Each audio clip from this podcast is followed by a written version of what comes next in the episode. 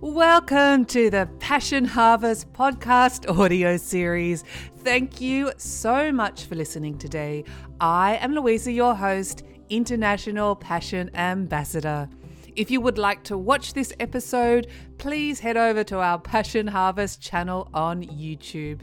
We love taking you on a journey to discover your passions. Thanks for listening. Hello, passionate listeners and watchers. Welcome to Passion Harvest. Thank you so much for joining us. I am Louisa, your host, and our guest today is Chris Batts. Chris Batts took his own life. He committed suicide and had an NDE, a near death experience. During his NDE, Chris was taken to the spiritual realm and communicated with God. Chris is the author of Boom, The Life and Times of a Suicide Near Death Experiencer. This is his story and this is his passion. Chris Batts, welcome to Passion Harvest. I can't wait to hear your story. Welcome to the show. And if you feel comfortable, I'd love you to share with the audience your events leading up to and your near death experience. Okay well, yeah, I'll basically I'll tell it. I'll tell the story where it all began. So my mom had me. She threw me in a neighborhood dumpster, and it just so happens that the neighbor happened to be taking out trash, and she opened up trash bin and heard a baby crying, and lo and behold, it was me, a six month old baby in the trash can, dumpster, should I say? Yeah. So basically, my grandma came and took me and took my mom to court. My mom lost me. Judge told her she could never have me again. So I stayed with my grandma for months since I was four years old. At four years old, my grandma had a nervous breakdown and she was in the hospital for a year straight. So I was staying in between places until I finally ended up staying with my aunt and uncle, which had the kids of their own. So they had four kids of their own. So I was the fifth one the thing, and I was the youngest one. The thing is, though, they they didn't really treat me that good. They treated the other kids like really good because they were theirs. So I was like the outside kid. So right out the gate, I already had like my self esteem was shot. I remember after preschool one day, and I don't know how I still remember this, but I was at home and I was like, there's nobody in this house that I can actually like look up to or somebody who like loves me like I need to be loved. So I'm like, I'm just gonna raise myself from here on out. And that's when I started trying to learn about life all on my own at four years old. Um, I got abused at this place. It was um more like mental and physical and emotional abuse. It was all of those in one. Um, but it's funny because I had like so much love in my heart, and it's just anytime it came to someone trying to like challenge me and they're bigger than me, it reminded me of how I was treated at home. And I would get in trouble at home for standing up for myself. So I don't know, I got in trouble at school for the same thing when I got home. They just like found any excuse to beat you. And that's just what it was. And they always told you don't talk outside of the house. I'm like, there's obviously a reason why they keep telling you all the time, don't talk out the house. I got older and realized that, oh, it's because of the crazy way they treated me. They abused me. That's why they didn't want anyone to know. But so by the time I was like eight years old, I started cutting myself. So I say by the time I was like 13, I ended up leaving this house and I went to another place. And that's where like high school was pretty pop. I was pretty popular. So it was like completely opposite of like my elementary days. And um, I made like a lot of friends. I every I was just happy at school problem with that is I moved in with another aunt, and this aunt was like really mean, like really, really mean, like worse than the others almost.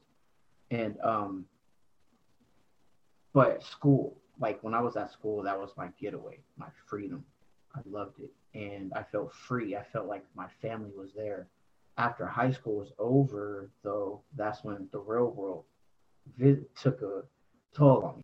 So I say like in my mid 20s, I ended up like the depression got worse, way worse, which with social anxiety, it's way worse. And it's, it's just like all that combined. It's like you start becoming from like this social person to this person who's just staying inside all the time and doesn't even want to go outside of their home. Um, with that, I had a lot of like things to do. Like I was like drinking all the time and popping pills like like no other and taking like that prescription cough syrup. So I was trying to do everything I could to get like as high and numb as I could so I don't have to feel so alone. Like I wanted that to make me feel happy because that stuff put me in a good mood. Problem with that is I got bored. I guess I get bored of things fast. So I got bored of all that. So I was like, yeah, this stuff isn't working. So I need like to basically get out of here in this world because I felt like I wasn't getting anywhere. That's when I just planned suicide.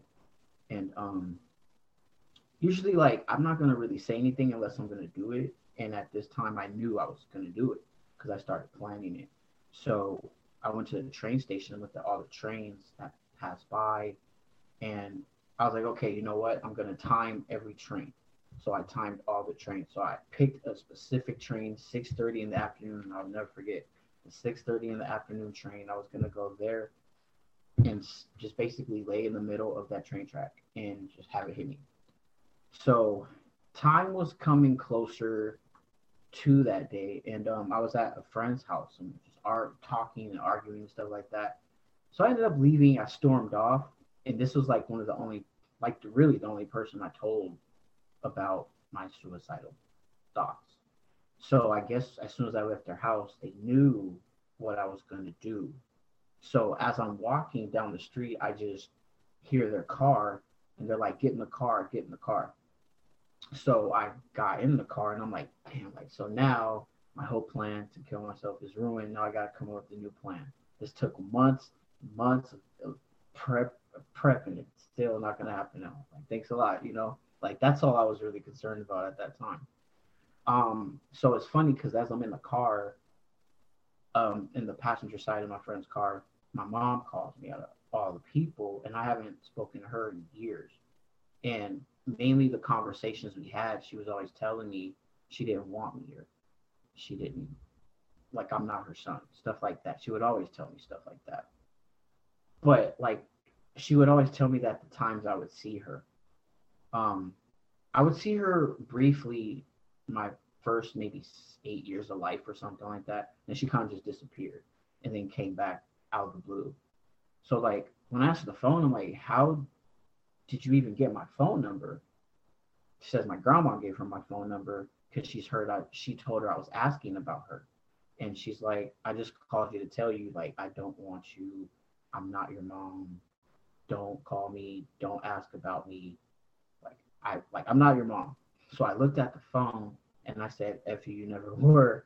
And then I rolled down the window, tossed out the phone, and that's when I looked at my friend in the driver's side and I was like, F this under my breath and jumped out the car as they were driving. And next thing you know, that's like when I hear this boom sound hit the back of my head and um on the concrete and I just I just remember like being in this like void. Everything was just black, blue, different colors. Like nothing was there, but still it seemed like there was something there.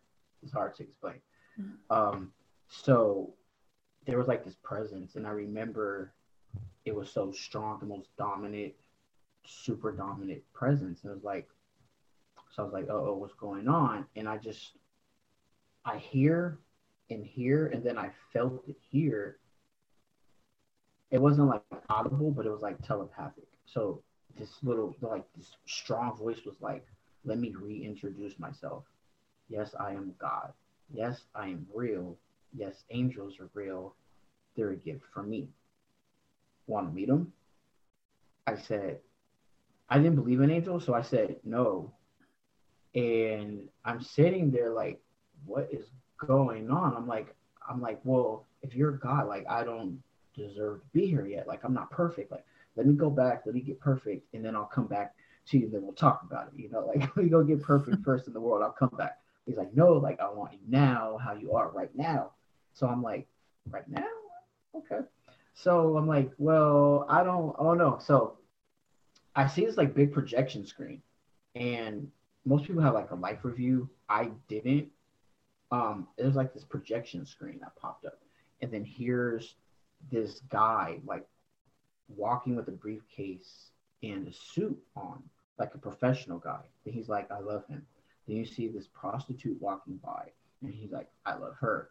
And then you see um, this you see this guy like with the joint in his mouth and a skateboard just skating right on by and he's all like i love him so from that what i took was he has no favorites in other words the same dominant presence was like it seemed like the most macho male ever in life but then i end up like i didn't see this image so like i just felt this this presence. I felt him get on a knee and then give me a hug a tight hug. But it was more than like more womanly than any woman's hug ever. So i was like i think this is actually god. And i think he only said I'm God because that's what I knew him as. Like maybe if I knew him as like Chuck Norris, he'd be like, "Hey, I'm Chuck Norris," you know, like, "Yes, I am real," you know. I don't think there's really any names you can put to a source like that. So after that, I'm um I'm like, well, what am I supposed to do if I go back to Earth and people think I'm a real life crazy person? You know, like what am I supposed to do? And he says, Go and tell everyone that I love them. And he also says, I will go to the end of the world so everyone is with me. Now that I've never heard before. So at this point I'm I'm sold. I'm like, I'm sold, I'm ready. Like, let's do this, you know? And the snap of a finger, in the air, I see like all these clouds. Here's a police station here, here's a church right here. And then like I just remember I see like all these Bibles being tossed, Bibles and crosses just being tossed around everywhere. And my interpretation of that was because of my own thoughts.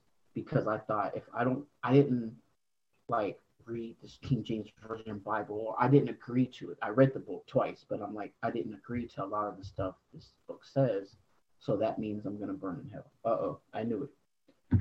That's that was my interpretation of that my own thoughts. So then I see like all these angels and swarms everywhere. And there's just two in particular that I recognized. And one was on my right, one was on my left.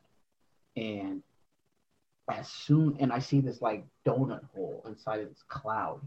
If I would have crossed that cloud, I would I definitely would have went to the other place or the other paradise, heaven, whatever you want to call it.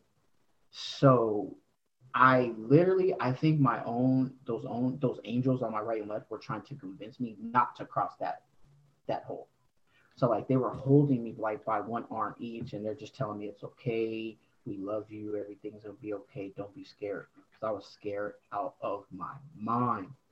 And I'm like, what is going on? But they're like, don't be scared. We love you. And so I look at my uh, left, and this one's sort of like beetle type face guy. I couldn't see his face so much because there was so much light to it.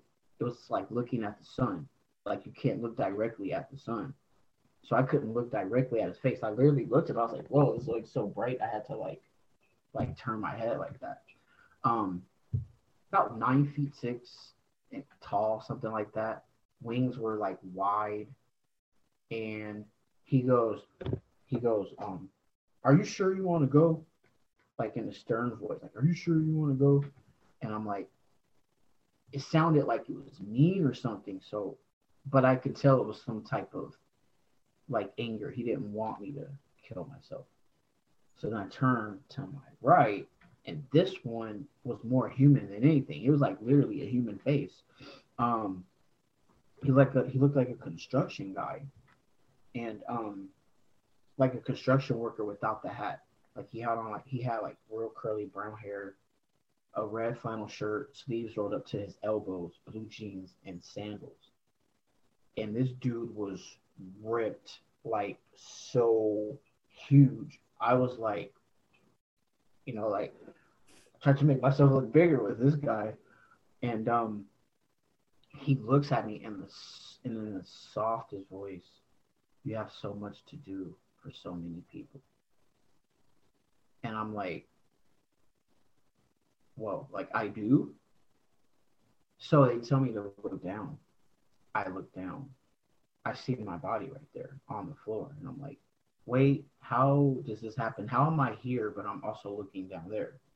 Like, I'm right here. That doesn't make sense. And that's when I'm like, so this stuff really does happen. So I look and they're like, no, look again. You need to, you need proof. They know me. That's the kind of person I am. It's hard to believe certain things. Like I need proof to see things or to believe certain things.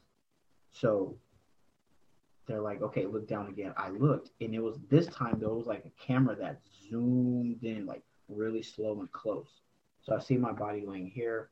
I see the paramedics, everybody over here. Here's like the, all these lights, like blue lights, cop cars, or like the ambulance. I don't know. I don't even remember. There's so many lights.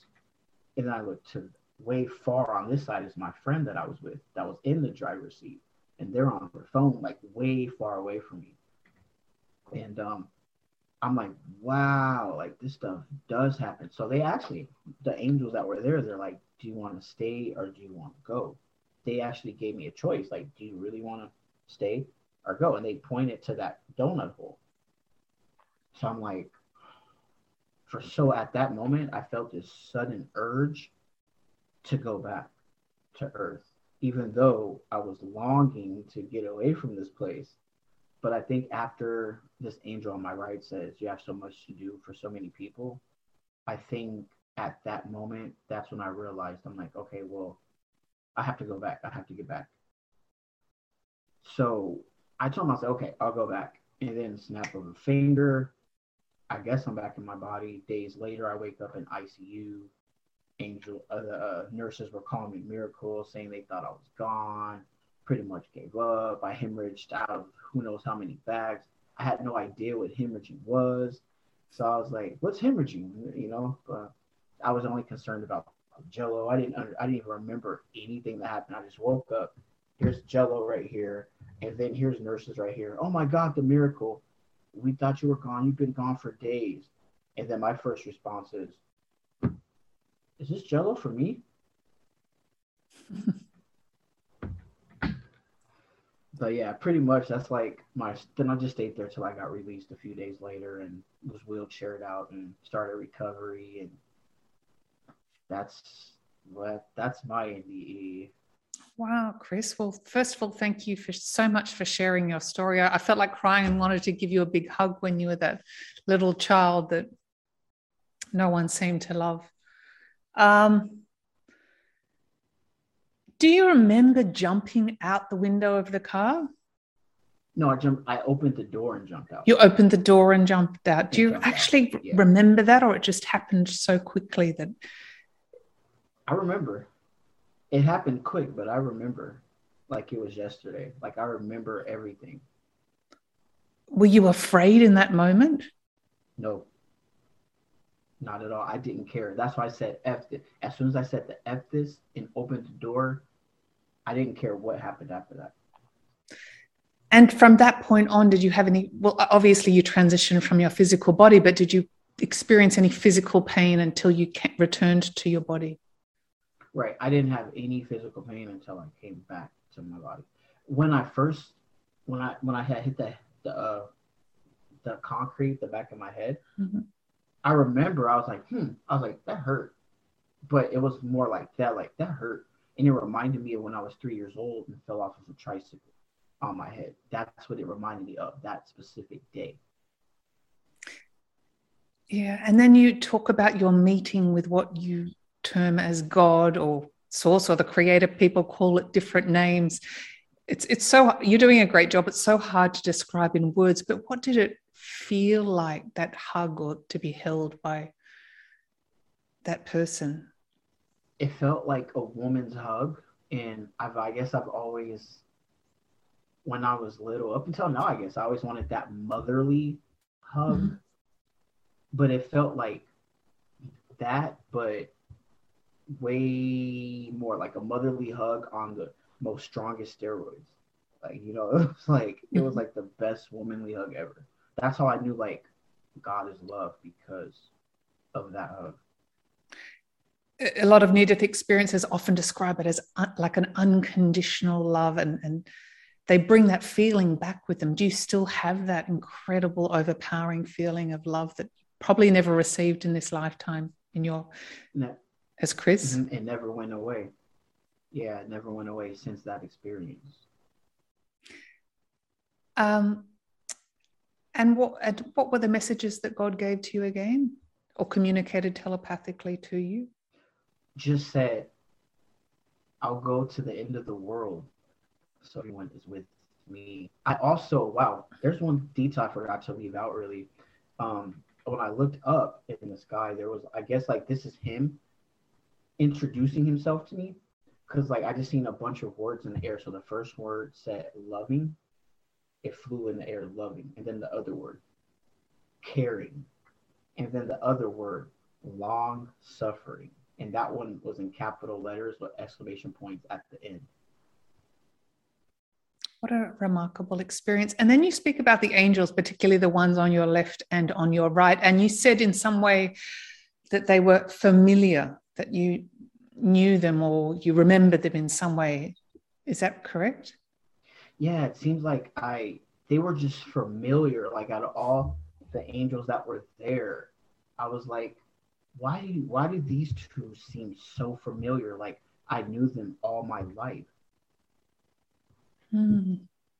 So interesting. And and the angels in your what you saw of them with, with, your mind's eye, they were larger than life. They had wings and they were bright. Yeah, I literally seen these angels. Like versus God, I didn't see God, but these actual angels, I literally seen them. And with your near death experience, is it still realer than real or realer than life and so memorable?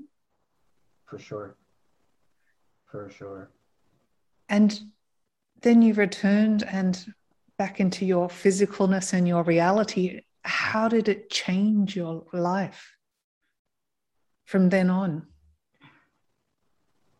I think everything, honestly. It it it made me understand so many people. There's so many different types of people. So I started understanding people better.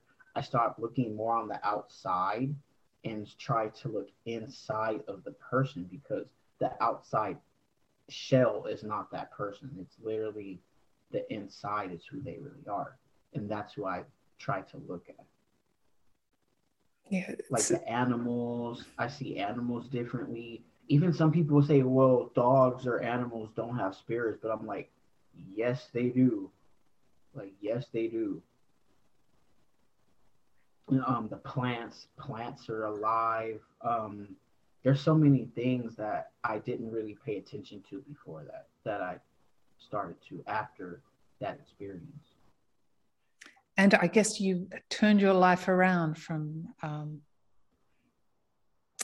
stimulants and intoxicants and you're studying now and you've written a book as well which i spoke about in the introduction. So a big congratulations for that.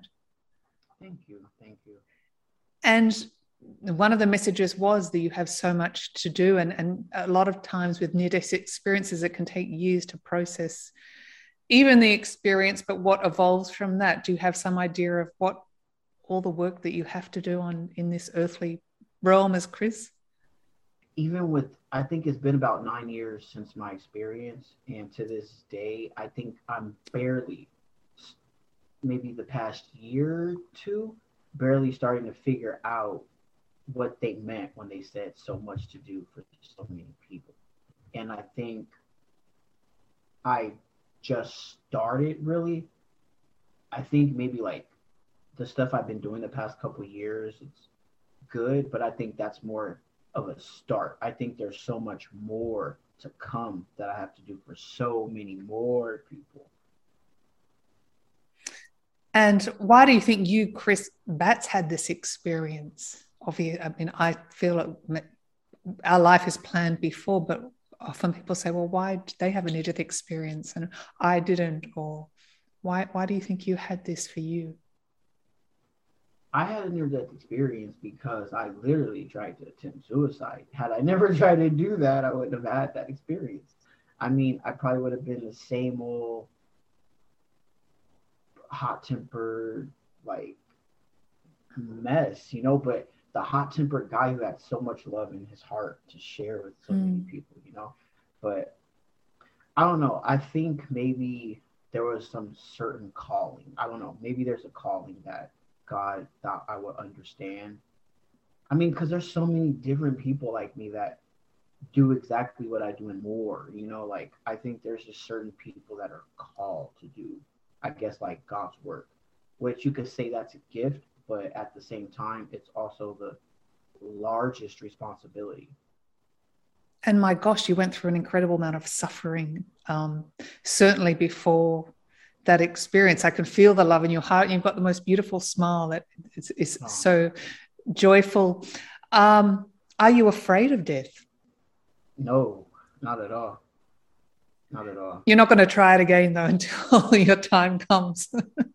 yeah, I think this time I'll just wait because I feel like that day I made a deal with God. You know what I mean? So that day when the angels were like, okay, yeah, so much to do for so many people, I think God was like, look, I introduced myself to you. I let you meet your angels. Now you have so much stuff to do. You have to spread love. You have to spread my message of love so you work for me now. And if I renege on that contract, I feel like I'll have to come back and do this whole life thing again. And my goal is to honestly, I don't want to come back. if I go home, I'm I want to stay home. Like, don't send me back to that place. Yeah. What would you say to people who have lost loved ones and are grieving and suffering and missing their loved ones? That if they thought about you while they were here, most likely they're thinking about you now. And they it's it's not the end. Some people think that like death is just the end, but mm-hmm. it literally it's not at the end of it. It's the end of this experience. It's the end of this human experience, but it's the start of their spiritual experience and their spirit.